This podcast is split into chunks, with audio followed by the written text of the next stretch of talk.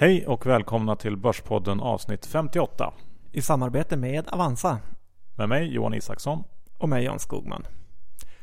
Johan, huvudsponsorn för oss är ju som vanligt Carnegie. Det stämmer bra, Jan. Carnegie Fonder har ju ett ypperligt track record på börsen. Jag tycker jag ser dem varje dag i tidningen hur de är bäst i princip i alla kategorier. Men det är så här, vi ska åka till Asien och därför har vi ACN-fonden lite i ryggen. Ni vet ju att som vanligt får man 500 spänn om man sätter in 500 kronor på Carnegie Fonders fondkonto. Och när ni gör det, signa även upp er för deras otroligt härliga veckobrev som kommer en gång i veckan med videoklipp och länkar och allt som man vill veta egentligen. Ja, det stämmer bra, John. Det är nog marknadens bästa veckobrev skulle jag tro. Och de här 500-lappen gäller ju om man blir direktkund hos Carnegie. Det kan vi tillägga. Sen har vi ett budskap från Red Eye som ju är en finansiell rådgivare inriktade på lite mindre tillväxtbolag inom life science och tech. Man kan bli medlem hos Red Eye på redeye.se och få tillgång till analyser och även bli inbjuden på event. Ja, de hade några härliga dagar, va? Precis. Nu är det så att Red Eye har 2 stycken event på gång. Ett i Göteborg den 14 oktober. Vilket är kul för alla göteborgare som törstar efter roliga finanshändelser. Ja, det ska man inte tacka nej till. Så det var 14 oktober. Sen har vi ett i Stockholm den 21 oktober. Och då är det alltså 4 spännande bolag som presenterar sig. Och man kan äta och dricka lite gott. Så in och anmäl er på dessa. Vi skickar ut länkar senare. Do it. Ha Jan, snart är det dags att åka till Hongkong. Har du hört något från Umeå? Ja, men det har jag faktiskt. Jaha, vad säger de? Jo, men nu går det bra för Skogmanspojken. Alltid. Han ska ju fara åt Hongkong. Ja, men det ligger ju i Kina. Jo, men det kostar ju penning att åka dit kan jag säga dig. Ja, men vad ska han göra där? Ingenting står ju på svenska. Okej, ja, det är så snacket går lite grann då. Ja, men det ska bli kul. Så att när ni lyssnar på det här är vi i luften med ett okänt flygbolag som vägrar ge oss pengar. Och kommer ta en virre eller 2 kanske för att ladda upp. Mycket möjligt. Men för att värma upp er lyssnare inför vår Asienvistelse så har vi faktiskt träffat kanske den man i Sverige som vet mest om Asien och dess aktiemarknader. Ja, en person som bor där ibland. En person som har en fond som levererar. Och en person som sitter på en av de största firmorna i stan. Vem pratar vi om, Jan? Gunnar Påhlson. Carnegies superasienförvaltare. Precis. Varsågoda. Let it roll.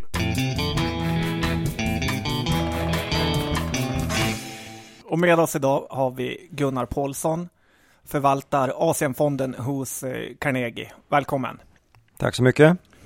Det var ju så här att när vi funderade på att åka till Asien så ringde vi runt lite grann och fick frågade lite oss för vem vi skulle prata med för att få en bra kännedom om Asien innan vi åkte. Och då var det flera personer oberoende av varann som nämnde dig. Hur känns det?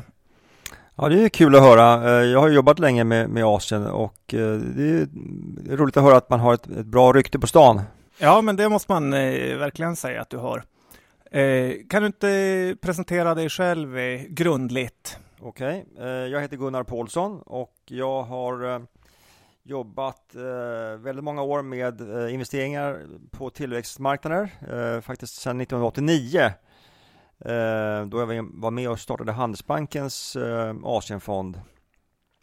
Så det är alltså 25 år då nu i dagarna som jag har jobbat med investeringar. Och under den här perioden så har jag jobbat både med rena Asienfonder men även med Japanfonder, globala emerging market-fonder. Så har jag även hunnit med att vara chef ett kortare tag på Handelsbanken för utländska aktiefonder. Men sedan 2006 så jobbar jag här på Carnegie då och förvaltar Carnegies Indienfond, vilket är en landfond, och även nu då från och med i år så förvaltar jag den breda regionala Asienfonden som vi har startat, som egentligen är en förändring av placeringsinriktningen för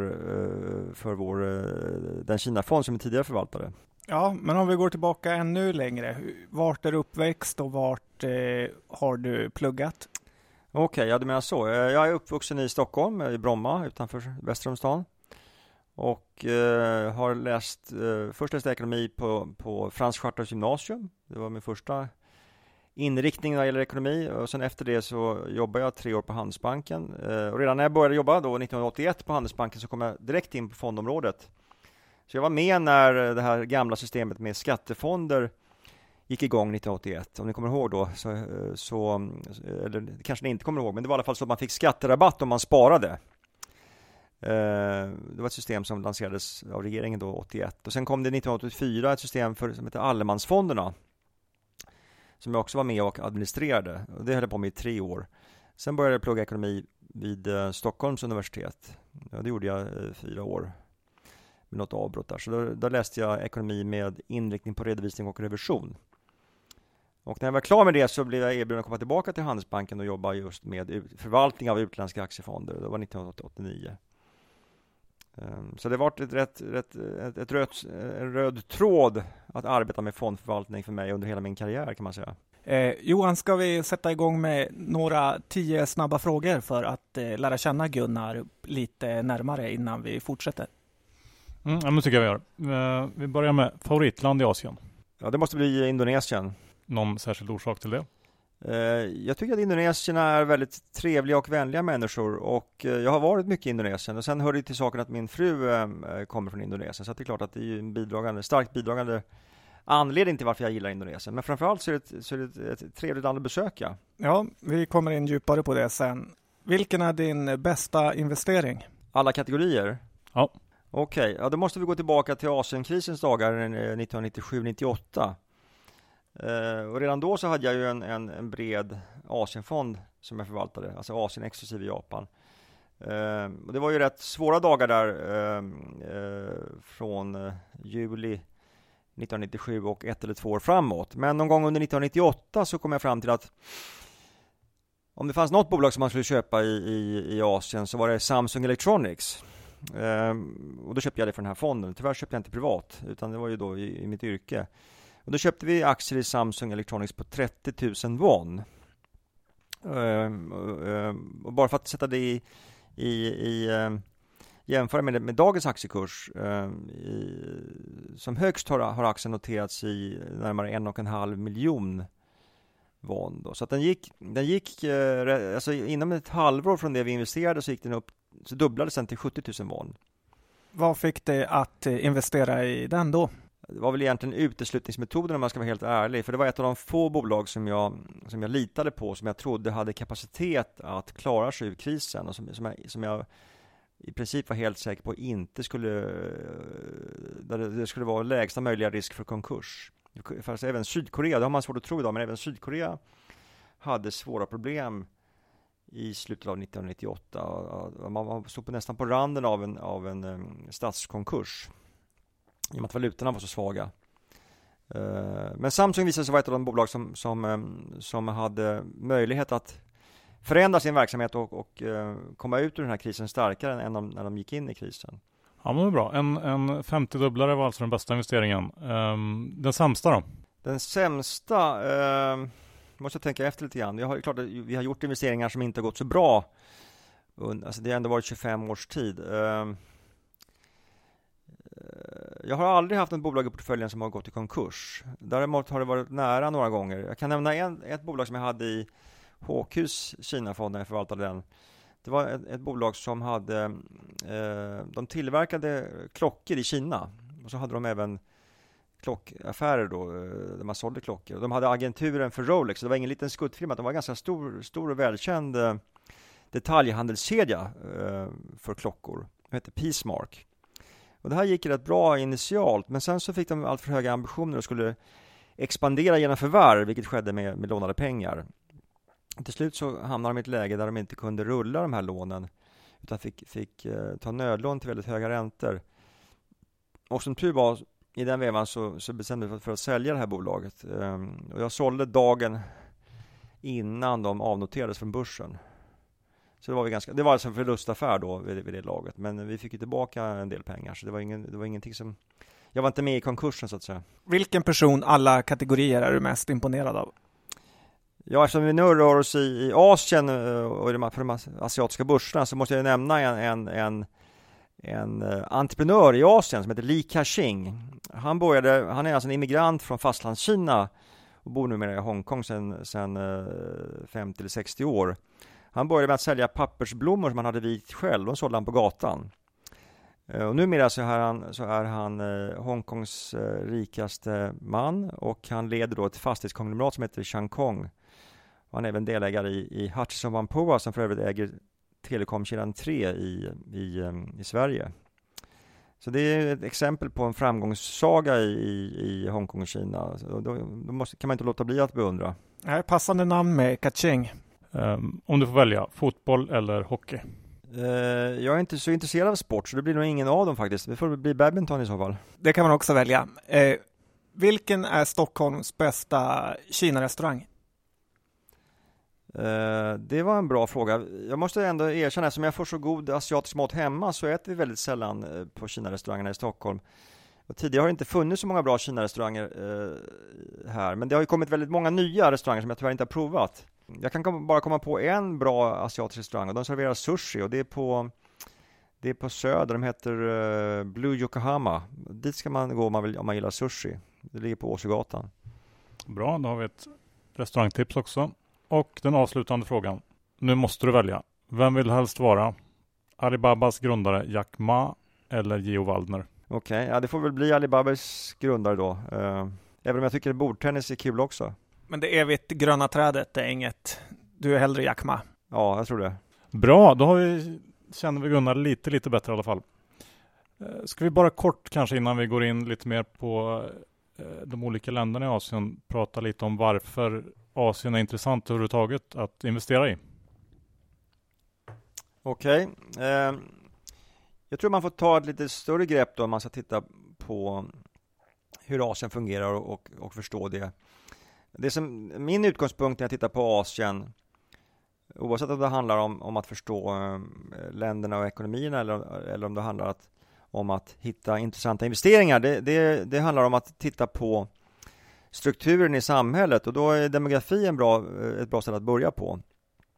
Räknar man efter lite grovt så är det 7 250 000 000 människor på globen, och ungefär hälften, eller knappt hälften, 3,5 miljard bor faktiskt i Asien.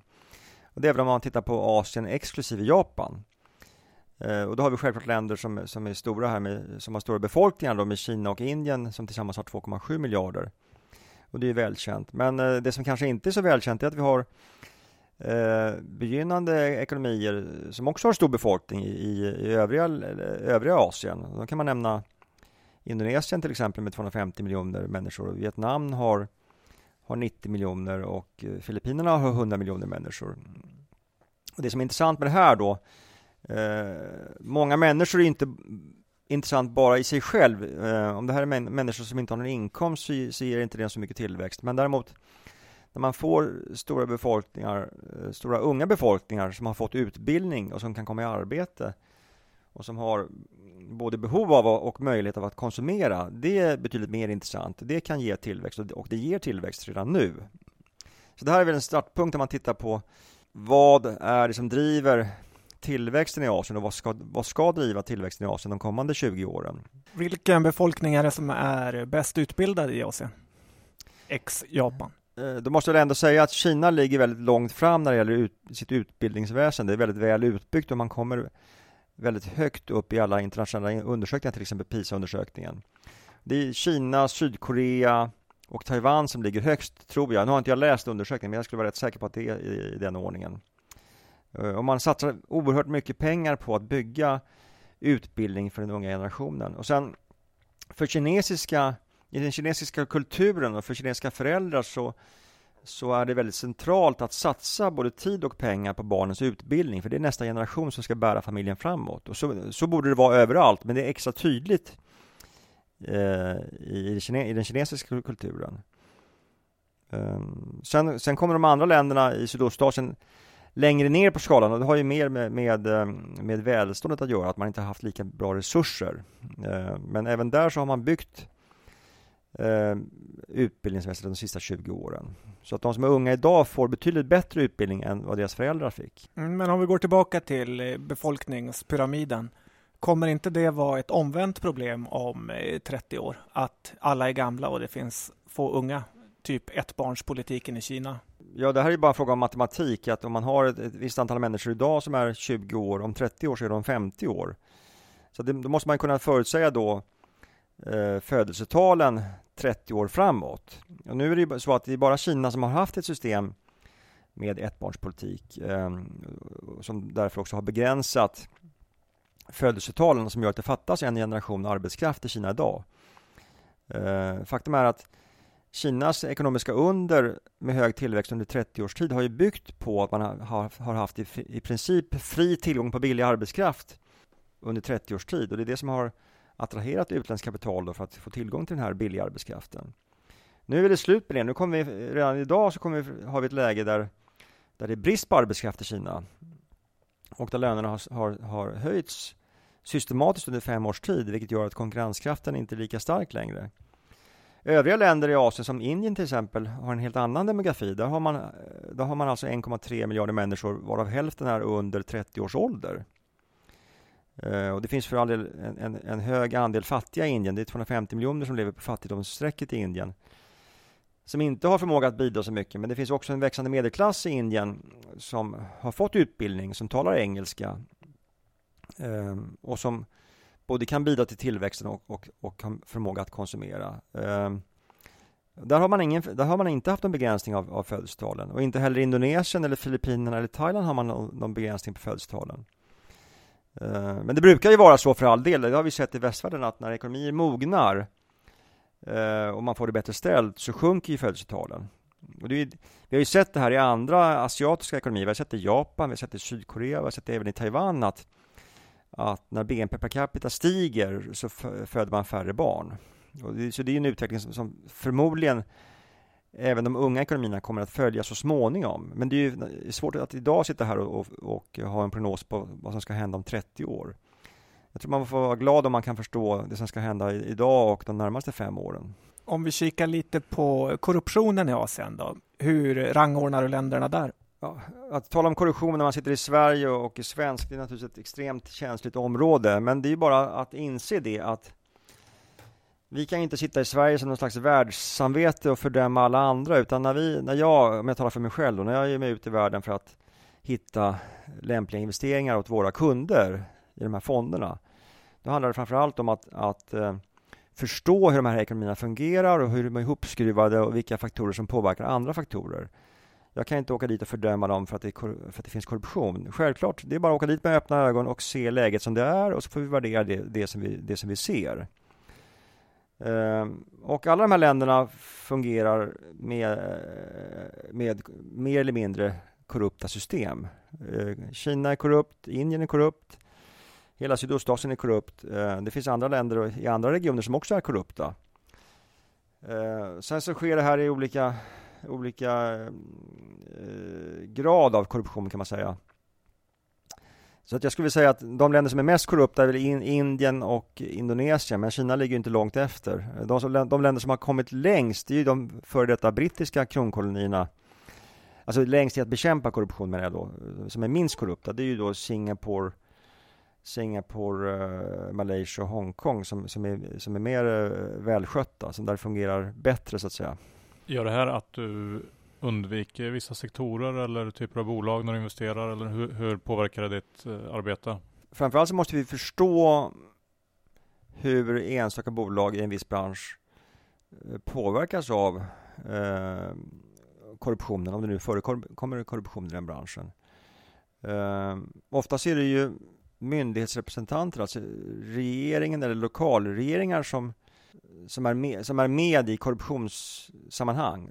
Alltså, företag får ofta betala för att få en licens, de kan få betala för att få en koncession på skogstillgångar, eller de kan få betala för att få något annat tillstånd. Så det är ofta myndighetspersoner som är mottagare av korruption, medan företagen då får betala och ser det som en kostnad. Och det gör ju inte till ett mindre problem. Men man måste ändå förstå själv om man är i en bransch eller ett företag som påverkas av korruption. Sen när det gäller då företagsjurval så tillämpar vi ju, eller vi låter snarare våra portföljer utvärderas av en fristående bedömare när det gäller etik. Så vi är måna om att följa lagar och regler i de länder som vi investerar i, och vi följer även nationell praxis på de här områdena. Men vi kan ju naturligtvis inte garantera att alla bolag är fria från den här typen av yttre påverkan. Nu har vi fått en liten kort genomgång här om Asien och även om Gunnar, din bakgrund. Kan du bara avslutningsvis här i första delen ge en liten... berätta lite om hur du jobbar när du förvaltar, hur du väljer ut bolag och vad som är viktigt för dig. På Carnegie Fonder så jobbar vi efter principen fokuserad värdeförvaltning, och det är två ord. Fokuserad innebär att vi har koncentrerade portföljer, vilket då innebär att vi vill ha portföljer som innehåller mellan 20 och 40 företag, 20 och 40 investeringar. Och det är minst 20 bolag, för att det är normen för att vi ska kunna uppfylla Finansinspektionens kriterier för riskspridning. Men vi vill inte ha fler än 40 bolag i portföljen, för att vi anser inte att vi klarar att hålla koll på fler företag. Att följa nyhetsutvecklingen och följa hur de här företagen sköter sig vid varje givet tillfälle. Sen är det också så att om man har gjort sin hemläxa bra och gjort sin research och får rätt, vilket är naturligtvis målet med hela verksamheten. Har man 180 eller 350 bolag i portföljen, eller ett högt antal, och så får man rätt på ett innehav som väger 0,3 eller 0,4% av portföljen. Det är ju väldigt liten utdelning. Även om ett sådant innehav skulle dubblas i värde så ger det då ett bidrag på 0,3 procentenheter. Det är alldeles för lite.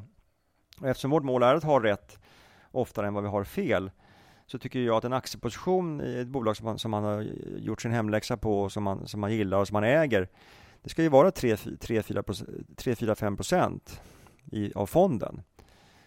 Har man 3% i ett bolag och det går upp 50%, har man ett bidrag på 1,5%. Så det är min filosofi när det gäller fokuserad förvaltning. Sen kommer vi in på värdeförvaltning då. Och värde handlar ju om att hitta bolag som har en värdering som är attraktiv i förhållande till den tillväxt som vi tror att de kan skapa. Det ska alltså vara bolag som är undervärderade i våra ögon. Och det är klart att vi använder alla de klassiska värderingsmetoderna.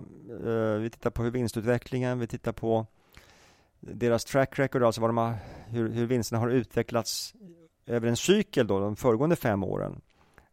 Vi tittar även på hur aktiekursen är värderad i förhållande till vinstutveckling. Vi tittar på hur bokfört värde ser ut. Vi tittar på hur mycket de delar ut.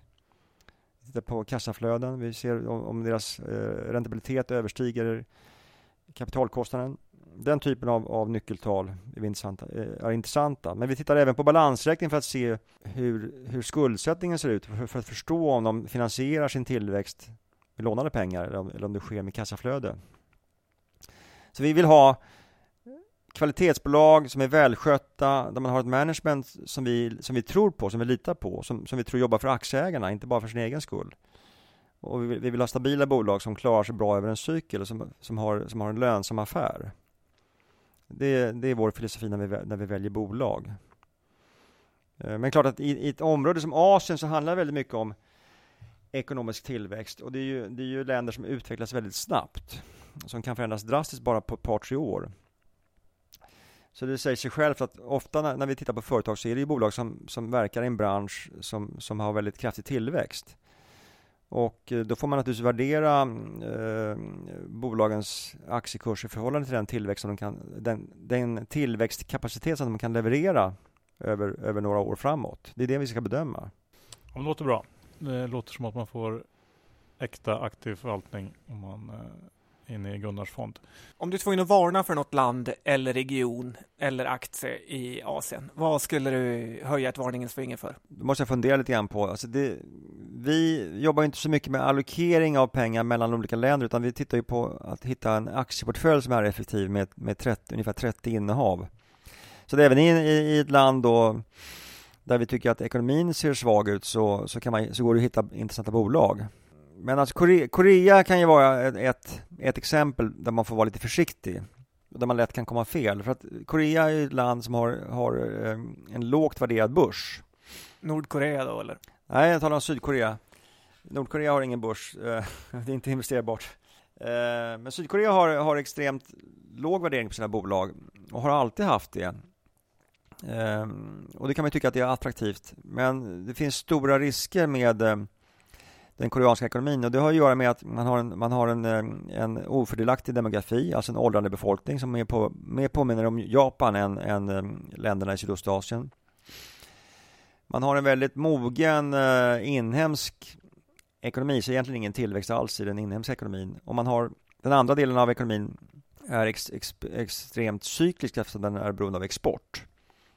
Och då går en väldigt stor andel av exporten, alltså närmare 40%, går till Kina. Så om man har en negativ vy på Kina så måste man vara försiktig på Sydkorea. Resten går ju naturligtvis till Europa och till USA, så då måste man ha en syn på vad USAs konsumenter efterfrågar. Och dessutom så är det väldigt beroende av hur valutan rör sig. Och framförallt då hur förhållandet japanska yenen mot dollarn rör sig. För att de japanska bolagen är då huvudkonkurrenter i och med att de tillverkar i princip samma saker som koreanerna, nämligen bilar och konsumentelektronik. Så då har Korea varit vinnare några år då den japanska yenen stärktes och var väldigt stark mot dollarn. Då hade koreanerna fördel. Nu sen Abenomics kom in i bilden, sen Abe kom in i bilden och började stimulera ekonomin förra året, så har ju yenen, alltså japanska valutan, försvagats rätt kraftigt från 75 yen på en dollar till 109 tror jag det är nu. Medan den koreanska wonen har stärkts. Så nu har förhållandet bytts om då, så att koreanerna är förlorare på kort sikt och japanerna är vinnare. Och det här påverkar naturligtvis bolagens lönsamhet rätt ordentligt.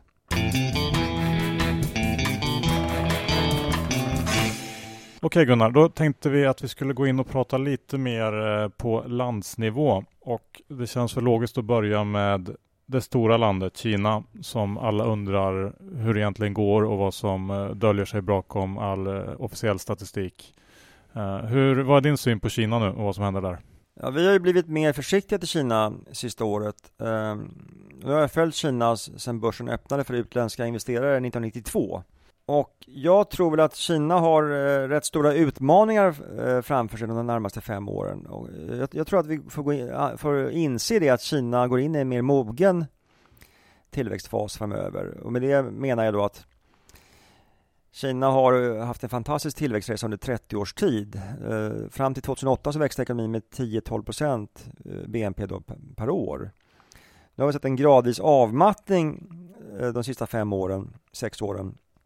Ner till en tillväxt som ligger mellan 7-8%. Målet är 7,5% för regeringen.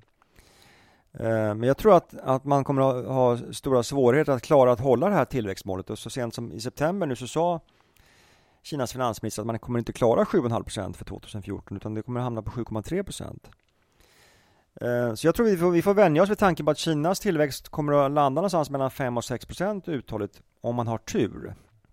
Och det här är konsekvensen av att man har börjat styra om strukturen på Kinas ekonomi från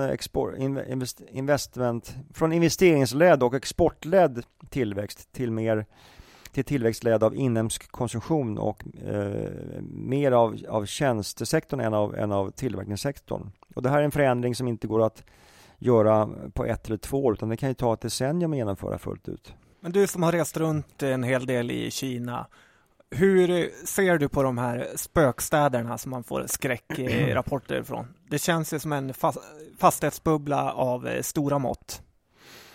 Ja, jag är inte ett dugg förvånad att du tar upp den här frågan, för det här råkar vara svenska journalisters favoritprojekt, eller favoritfråga snarare. Och det är helt sant att de här städerna finns.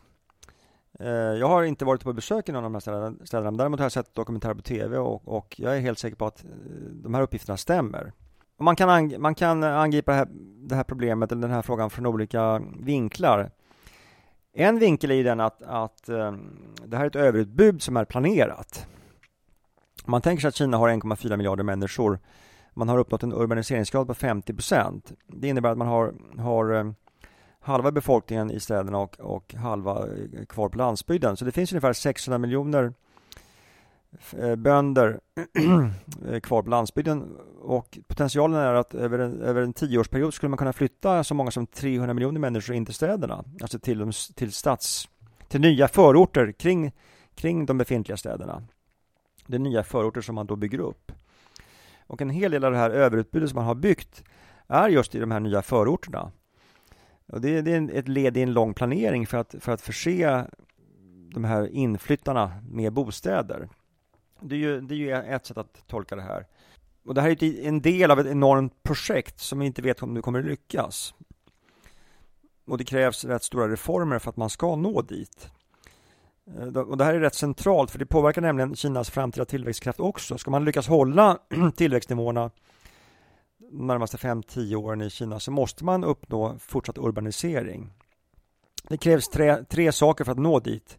Det krävs att man avskaffar hukou-systemet, alltså systemet för mantalsskrivning, så att man får flytta fritt inom landet och behålla sina sociala rättigheter. Det pågår nu sedan något år tillbaka i försöksform.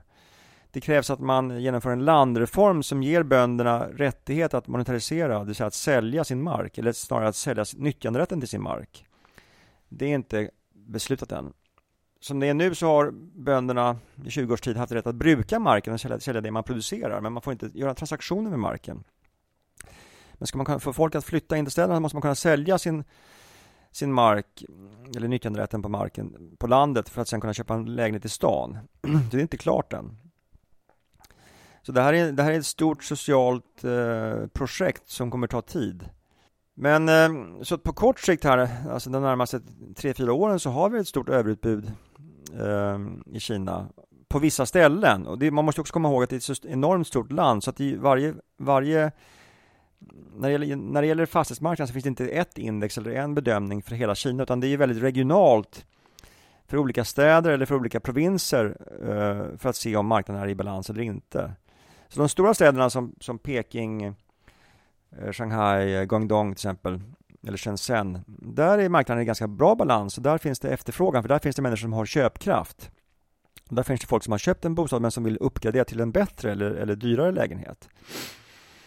Så där finns det efterfrågan, och där kan de som bygger och producerar nya lägenheter sälja det de producerar.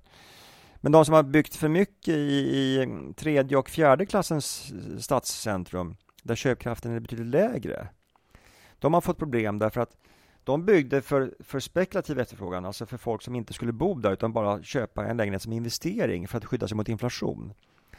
Sen har myndigheterna reglerat hur och var och varför man får köpa en lägenhet som investering, vilket gör att man då är hänvisad till bara köpare som vill bo. Men i de städerna, i de provinserna, så finns inte köpkraft att köpa de här lägenheterna. Då blir det ett överutbud. Det är därför vi har så stora osålda lager.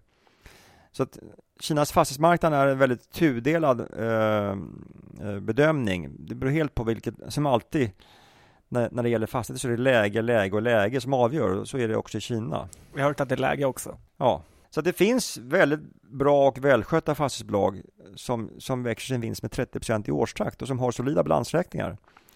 Och vi har haft sådana portföljen, jag har inget just nu. Men det finns också extremt riskfyllda och dåligt skötta bolag i den här branschen i Kina. Hur ser du på det här som är aktuellt just nu då, som utspelar sig i Hongkong med demonstrationer och som man kanske även potentiellt kan tänka sig att det ska sippra ut i mainland Kina, och att det kan finnas ett missnöje som ökar bland befolkningen i Kina, och att det ska komma någon typ av protestvåg eller liknande? Det här är en extremt komplex fråga, och som ni märker här, så det finns inga enkla korta svar på de här frågorna.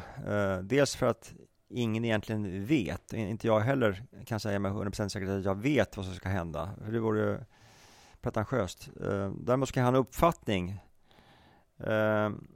Och eftersom jag har hållit på med det så här länge, så kommer jag ihåg, alltså Hongkong var ju en brittisk kronkoloni. Hongkong var ett krigsbyte som britterna vann under opiumkriget mitten på 1800-talet. Och man vann suveränitet över Hongkong Island, alltså det som vi som västerlänningar ser som Hongkong, själva ön. Va? Men sen har man ju då en stor del av Hongkong som ligger på fastlandet med de nya territorierna. Du har alltså Kowloon och så har du nya territorierna. Den delen av Hongkong fick man på 99-årigt hyreskontrakt från kineserna. Det här avtalet löpte ut 97.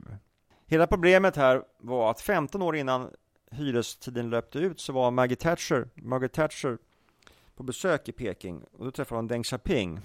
Och, vem är det? Deng Xiaoping var alltså president i Kina från 1978 fram till 1996, då han dog. Jag tror det var 96. Det får ni kolla upp.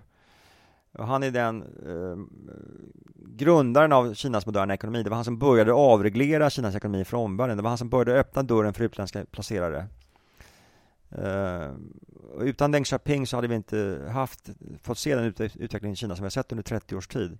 Så hon träffade Deng Xiaoping. Och då kom frågan upp vad som skulle hända med Hongkong när det här hyresavtalet löpte ut 1997. Och det var en fråga som Thatcher då reste. Och då funderade Deng Xiaoping ett tag på svaret och så sa han det. Ja, då vill vi ha tillbaka det. Och så var saken klar. Så att Maggie Thatcher åkte dit och var inte förberedd på den här diskussionen och sakade helt enkelt bort Hongkong. Vissa bedömare säger det att man hade kunnat behålla i vart fall Hongkong Island som man hade suveränitet över även efter 97. I praktiken hade det kanske varit svårt i och med att man inte finns, det finns ingen livsmedelsförsörjning och ingen vattentillgång på ön. Så man var beroende av mat och vatten från fastlandskina. Hur som helst, när britterna då skulle lämna tillbaka, det här blir en lång historia, men när britterna skulle lämna tillbaka Hongkong till Kina 97 så hade man förberett det här genom att i god tid skriva The Basic Law då, som George Patton fick ansvar för att implementera. Och det var ju inte demokrati under brittiska kolonialtiden. Kineserna blev väldigt förargade när britterna då i sista minuten, 5 år före man skulle lämna tillbaka Hongkong till Kina, ville implementera demokrati. Det var ju liksom ett bevis på misstroende. Så att det blev en kompromiss där i alla fall. The Basic Law innebär att man får behålla det brittiska lagsystemet, man får behålla valutan i cirkulation och en del andra. Man får behålla rätten att äga fastigheter i 50 år till. Och det utlovades då mellan raderna i den här lagstiftningen att man skulle kunna hålla fria val till den politiska ledningen i Hongkong 2017. Men från 97 fram till idag så har ju Hongkongs högsta politiska ledning utsatts av Peking. Alltså guvernören har utsatts av Peking. Sen finns det ett parlament där en viss del av ledamöterna kan väljas i publika val. Men Peking har rätt mycket att säga till om även där. Så det har inte varit något system med full demokrati från 97 fram till idag. Utan det här är en tolkning som då vissa Hongkongbor har gjort av ett avtal som Kina gjorde med britterna inför överlämnandet. Och där har de tolkat att man ska få fria val i 2017 års val till guvernör. Kina kom då ut i augusti i år och sa det att det kommer inte gå till som ni tror, utan vi kommer ha fria val, men ni kommer få välja på de 3 kandidater som vi utser. Så det kommer bara vara 3 kandidater som ni har att välja på och de kommer vara godkända av oss. Och då tyckte inte Hongkongborna att det här var förenligt med deras förväntningar på full demokrati. Och det är det som har lett till de här protesterna. Men jag tror att Kinas ledare det här har skapat stor huvudvärk hos Kinas ledare. För att de inser ju det att ger vi efter i Hongkong och ger dem det som de vill ha och kräver, då skapar vi ett exempel och även för fastlandskina. Och då finns det en risk att proteströrelsen kommer upp även i fastlandskina. Och ni kommer ihåg vad som hände i juni 1989 då, där det fanns krav på demokrati på Tiananmen Square.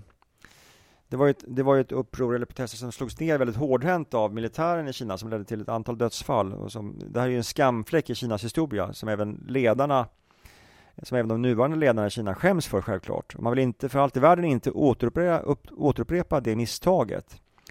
Så man har ett väldigt svårt val i Kina nu hur man ska agera. Man kan inte ge efter och ge protestanterna det de vill ha. Man kan inte slå ner upproret hårdhänt som man gjorde 89, för det skulle vara ett ännu värre misstag. Så att man väljer helt kallt att bara avvakta och hoppas på att protesterna ska avta av sig själva. Om du är tvungen att ranka hur illa det är nu jämfört med hur det var 89, hur rankar du det då? Det är naturligtvis ett allvarligt läge. Det här är de största protesterna i Hongkongs historia om man mäter hur många människor som är delaktiga. Men jag skulle ändå säga att hittills, det som har hänt hittills, börsen har gått ner lite grann förra veckan, men det var också stängt onsdag och torsdag, så att det blev ju begränsad påverkan på börsen. Jag ska säga att det här är kanske en 2 eller en 3 jämfört med 89. Jag satt i marknaden och skötte en Asienfond 4 juni 1989 och då föll börsen i Hongkong med 50%. Jag kommer ihåg att vi hade Jardin Matheson i portföljen. Det var värt $22 före, och det var $11 dagen efter. Jag kommer ihåg att vi köpte Jardim Mattsson på $11 och så vi fick en ganska snabb återhämtning av börsen efter Tiananmen Square. Trots att det var då väldigt allvarlig händelse så repade sig börsen ganska snabbt. Den här gången så tror jag att proteströrelsen i Hongkong utnyttjade tillfället att det var Golden Week, alltså en nationell helgdag i Kina, så att börsen var stängd ett par dagar. Vilket innebar att de som protesterade hade ledigt från sina arbeten eller från sin skola. Man utnyttjade också det faktum att Kina om 2 veckor i oktober ska ta ett rätt stort steg för att avreglera den kinesiska börsen för utländska investerare. Man kommer tillåta att utlänningar köper kinesiska aktier noterade i Shanghai. Man kan köpa dem via Hongkongbörsen och betala via Hongkongbörsen. Det här är ett rätt stort steg, alltså, i det experiment som pågår för att ge utlänningar mer tillgång till kinesiska aktier. Så det är en väldigt känslig tidpunkt att få de här protesterna för ledningen i Kina. Så det är lite opportunistiskt då från Hongkongbornas sida att använda det här tillfället för att få uppmärksamhet för sin sak. Ja, men det är härligt med börsen hur man kan tolka allvarligheten genom den. Om du är tvungen att svara kort, är det demokrati i Kina om 20 år? I fastlandskina? Ja. Jag har mycket svårt att tro det. Jag ser inte någon utveckling åt det hållet just nu. Det man kan se är ju att generationen de som kommer upp, den unga generationen i Kina idag, de är betydligt mer välutbildade och de har betydligt bättre begrepp om vad som händer runt om i världen, inte minst tack vare internet. Så det är klart att den unga och mer välutbildade befolkningen kan ju komma att få större krav på demokrati i framtiden. Men det finns ingenting i systemet idag som skulle öppna för det. Tack för det, Gunnar. Om vi tittar lite mer på aktienivå i Kina då. Kan du nämna ditt absoluta toppcase i Kina just nu? Okej, ja, jag har 2 faktiskt som jag gillar väldigt mycket. Och det är klart att det här är båda innehav som har utvecklas väldigt bra sista åren. Det första är ett bolag som heter Tencent. Och det är inte den amerikanska rapparen, han heter 50 Cent. Och det här är ett internetbolag. Man kan likna det via en kombination mellan Facebook och Google. Det har ett börsvärde på $100 miljarder och det fanns inte för 10 år sedan. Och det de gör är att de har på den här korta tiden byggt upp en kundgrupp på ungefär 500 miljoner kineser. De erbjöd från början en gratis chatttjänst. Man kunde chatta gratis via sin dator, via wifi. Så hade man även online gaming, alltså spel online. Sådana här spelplattformar som vi har i Sverige som Nintendo och Sony Playstation. Det är inte tillåtet i Kina, så alla spelar online. Så man har erbjudit gratis spel online och det var ju väldigt populärt. Så då fick man rätt snabbt 500 miljoner kunder.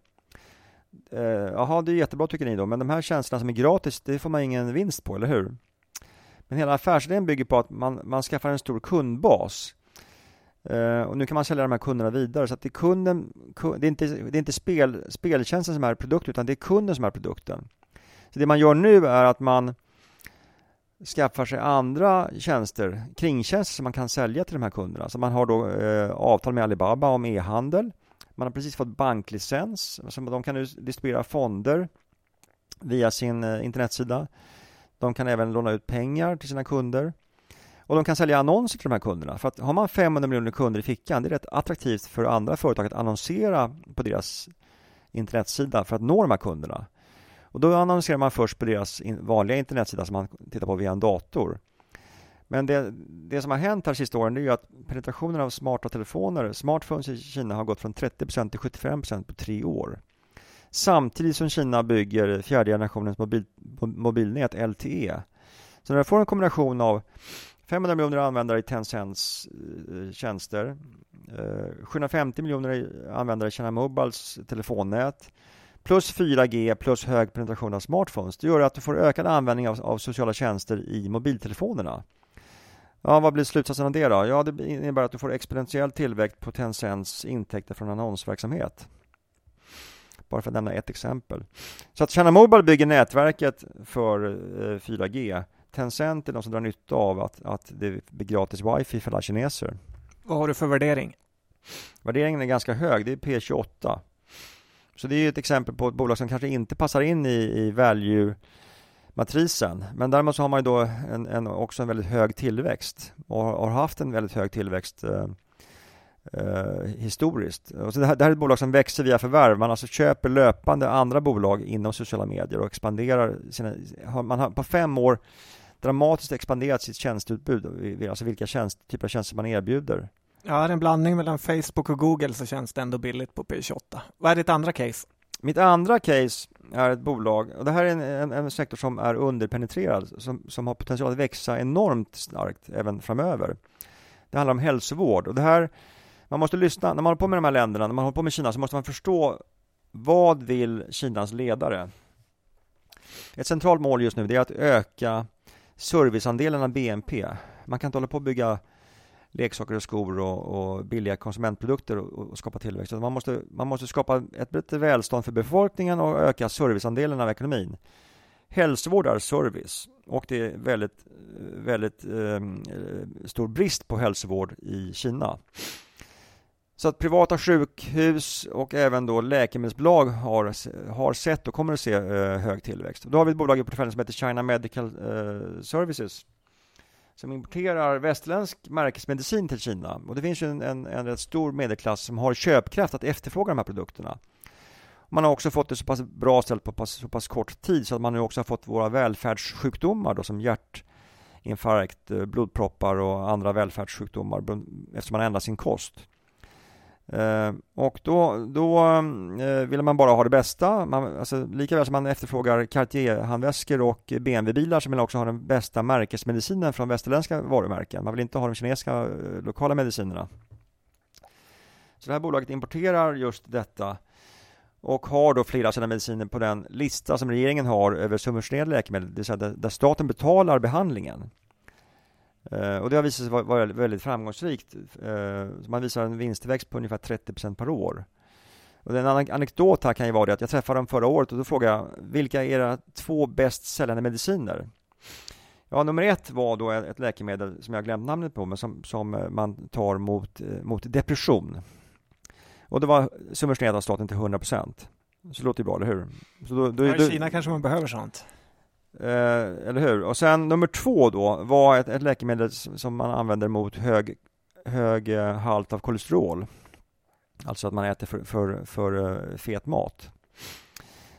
Och då kan man ju dra den enkla, kanske inte helt korrekta slutsatsen där, att förr i världen så var kineserna fattiga, smala och lyckliga, och numera så är de rika, feta och olyckliga. Det är som vi. Hur ser värderingen ut på det här sista bolaget, läkemedelsbolaget? Nu har det ju gått extremt bra sista år, så att värderingen är ju nu lite högre än när jag köpte det. Vi köpte det för 2 år sedan. Men värderingen på de här bolagen ligger runt 20 gånger vinsten. Ja, men växer de snabbt så kan det vara värt det. Ska vi ta nästa stora landregionen, Indien? Okej. Okay. Vad har du att säga om Indien, Gunnar? Den indiska börsen har ju varit på löpsedlarna här under året med en fantastisk uppgång inför och efter den nya presidenten blev vald här. Vad händer? Alltså Indien är så pass stort ämne återigen att det är nästan ett helt eget program. Men, ja, det är ju så. Men vi får ta en liten sammanfattning kanske om de viktigaste delarna. Ja, nu har jag följt Indien sedan 95, så det är 19 år då. Men så man har även där lite perspektiv på tillvaron. Det som har hänt helt kort i Indien är att vi har fått en ny regering i maj med BJP-partiet, vilket är Indiens hindu-nationalistiska parti. Det är en kille som heter Narendra Modi som blev ny premiärminister. Så att BJP och hans koalitionspartier fick makten då i valet i maj. Och det som är intressant med det här är att det är första gången på 30 år som Indien får en regering med egen majoritet. De 10 föregående åren så har Indien styrts av Gandhis kongressparti i olika konstellationer i minoritet. Och då har man egentligen misslyckats med att föra en framgångsrik politik, och man har misslyckats med att genomföra viktiga reformer. Framförallt de 5 sista åren så har all kraft ägnats åt att hantera olika politiska skandaler och korruptionsproblem med olika tillgångar i landet. Och det gjorde att tillväxten har egentligen gått ner från Högsta tillväxten var väl runt 8-9% för 5 år sedan, och nu är vi nere på 10, på 10 års lägsta runt 5% tillväxt. Så förhoppningen är att den nya regeringen, som nu har majoritet att genomföra förändringar och att införa viktiga reformer, kan få fart på tillväxten och få fart på investeringarna i landet. Det är det som har drivit börsen i år. Det är därför som Indienfonden och även vår Indienfond är upp ungefär 50% uttryckt i svenska kronor. Det är en stor förändring av både hur landet styrs och också av de förväntningar som finns på börsen. Tror du inte förväntningar kan vara nästan för höga nu? Man brukar säga att Indien är världens största fungerande demokrati. Här har vi ett land som faktiskt har demokrati, vilket då är rätt sällsynt i Asien. Men det innebär också det att förändringar tar tid. Och man kommer ihåg då att Indien, det är egentligen inte ett land, utan det är en smältdegel av olika kulturer, språk, särintressen, regioner. Och egentligen kan man säga att det är en federation av, jag tror att det är 26 eller om det är 27 stater med väldigt hög grad av självbestämmande. Så det finns stora starka intressen på regional nivå i Indien, vilket gör att det här blir en väldigt tuff utmaning för Narendra Modi att föra landet framåt som en enhet. Det han kan göra, det han kommer göra, det är att börja med de stater där BJP, alltså hans eget parti, redan har majoritet.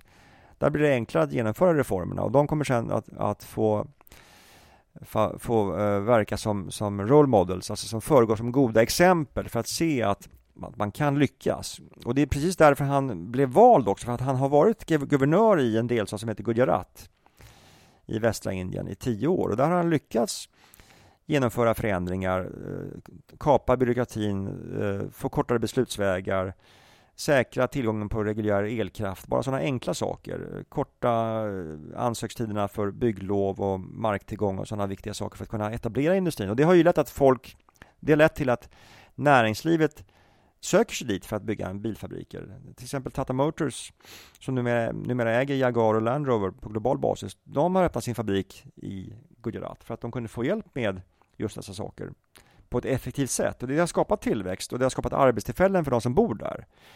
Och den här typen av förändringar som man vill genomföra på nationell nivå, men det kommer ju inte gå på 1 år, utan det kommer ta 5 år och komma dit. Och börsen, som alltid, diskuterar allting genast. Så att jag tror väl att visst, det har gått upp fort. Jag tror att vi har en väldigt positiv utveckling även framöver i Indien. Och Modi kommer säkert att lyckas, men man får ha lite tålamod. Och krasst räknat så är det så att vi är inne nu och diskuterar vinstutvecklingen både för 2015 och 2016. Så börsen är inte lika lågt värderad som den var för 1 år sedan. Vad har du för värdering på hela Indienbörsen i snitt? Hela börsen, om du tar 500 bolag så ligger det på 16 års vinster.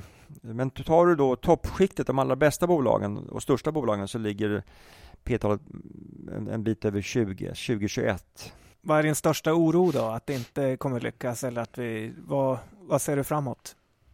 Alltså Indien har alltid varit 2 steg framåt och 1 bakåt.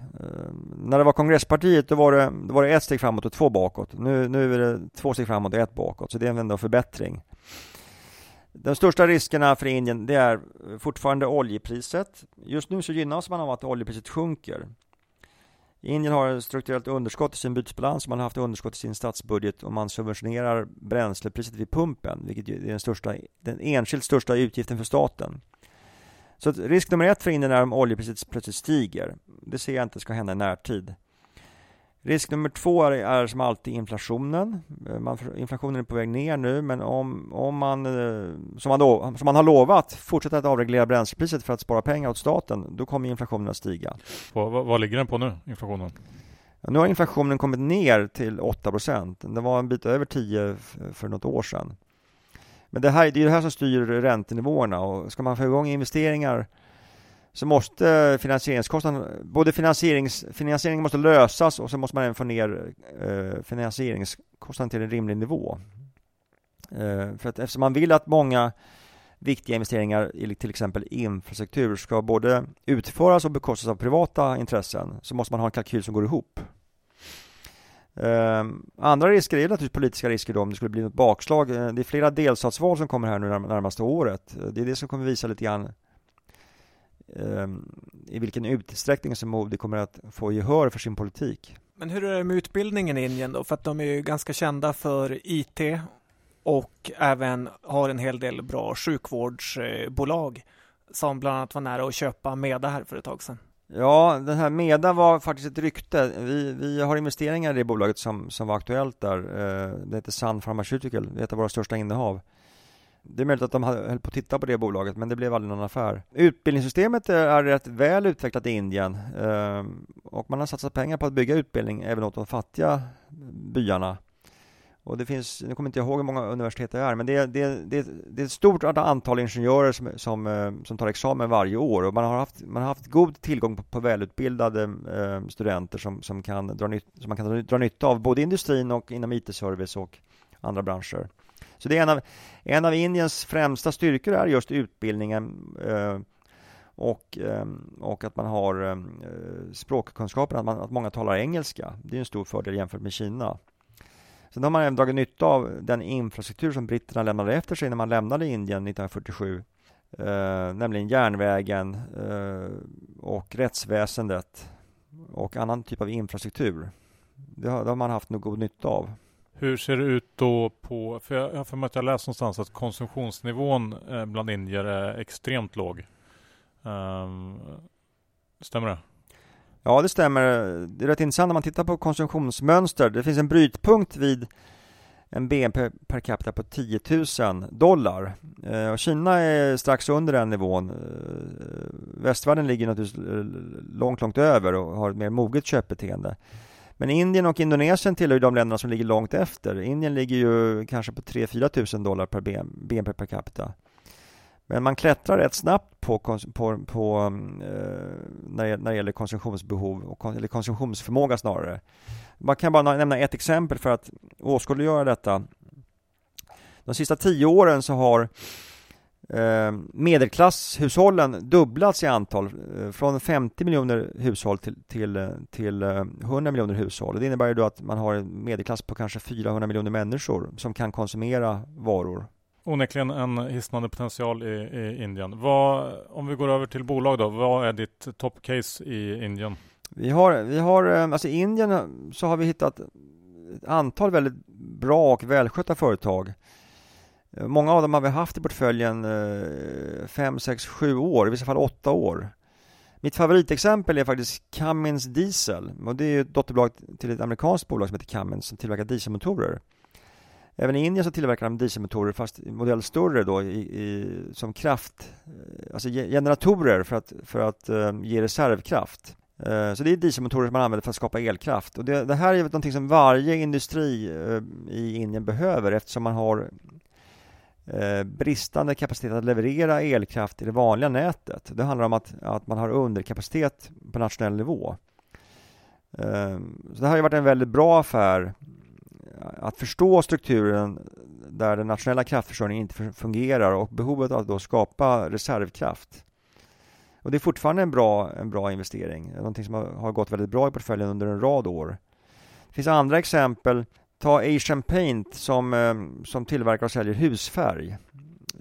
Då kan man tycka att det här måste vara väldigt cykliskt då, beroende på hur mycket nya bostäder som byggs. Men egentligen så är merparten av efterfrågan är ju till hushållen som behöver måla om sitt hus varje år. Då ska man komma ihåg att det här är ett land med tropiskt klimat och man har monsunregn från juni till oktober. Så att man målar huset varje höst. Och det är en väldigt stabil efterfrågan på deras produkter och de har extremt bra marginaler på det de gör. Har vi också haft i portföljen under många år. Vad har du för värderingar? Alltså Indien är en dyr marknad jämfört med övriga länder i Asien. Och speciellt när man ska gå in i de bolagen med högst kvalitet så blir det en högre värdering. Och det kan man ju tycka att det är märkligt att det är så. Men icke desto mindre så är det ofta de mest välskötta bolagen som har utvecklats bäst på börsen under en lång rad av år. Så att värderingen på de här ligger ju runt 20 gånger vinsten allihopa. Ibland 22-23 gånger vinsten. Finns det någon möjlighet att köpa de här utanför en fond? För en svensk sparare?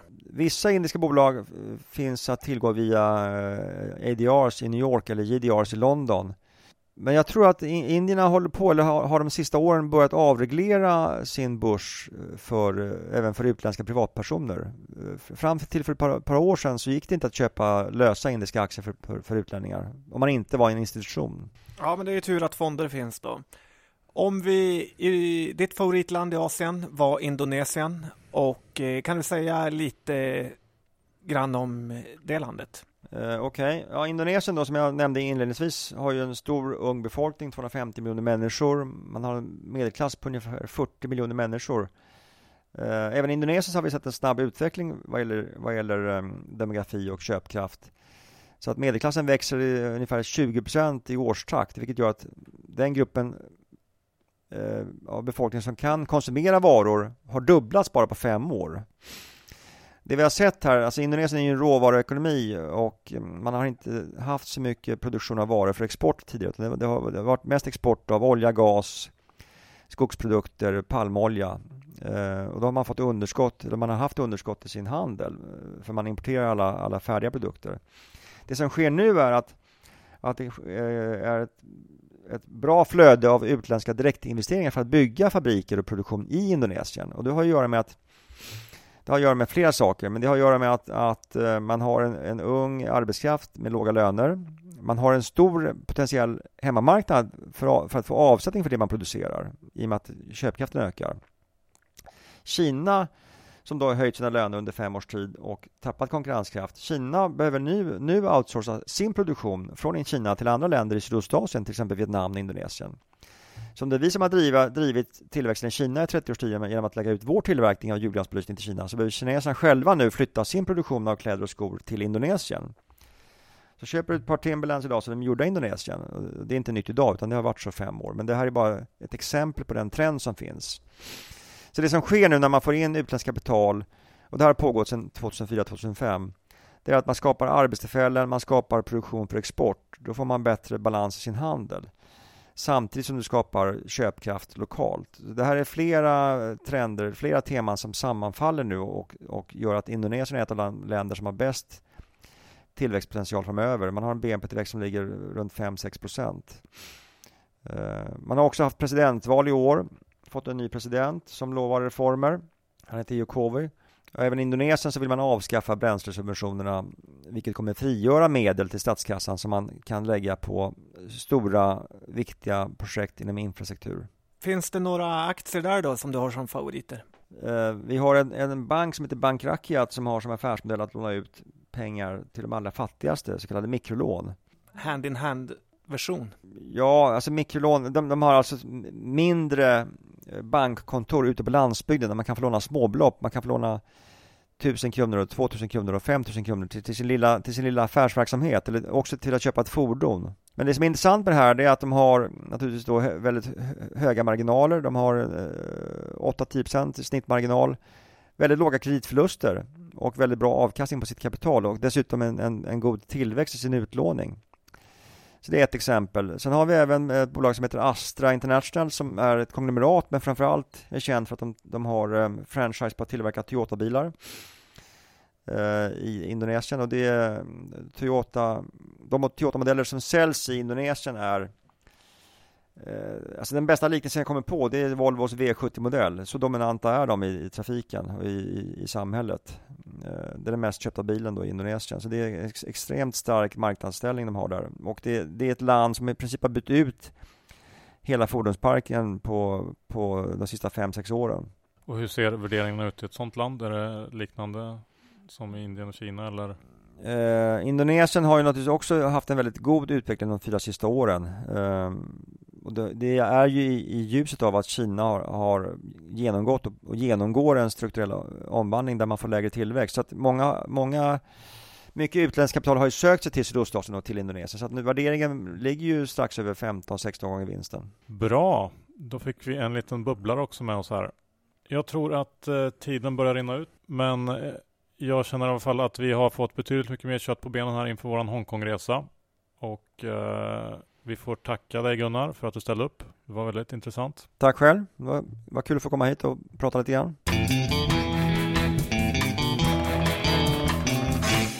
Ja, nu känns det som att vi knappt behöver åka till Hongkong. Lite så faktiskt, men biljetterna betalda, nummer ett hotellet i Hongkong bokat och bilen framkörd, så vi åker nog ändå. Ja, det är lika bra. Tack Carnegie, både för att vi fick låna er härliga fondförvaltare och även för att ni sponsrar huvudpodden. Ja, gå in på carnegie.se och leta upp deras veckobrev och signa upp er med er mailadress där, så får ni ett veckobrev. Och dubbla upp er 5 hunkar.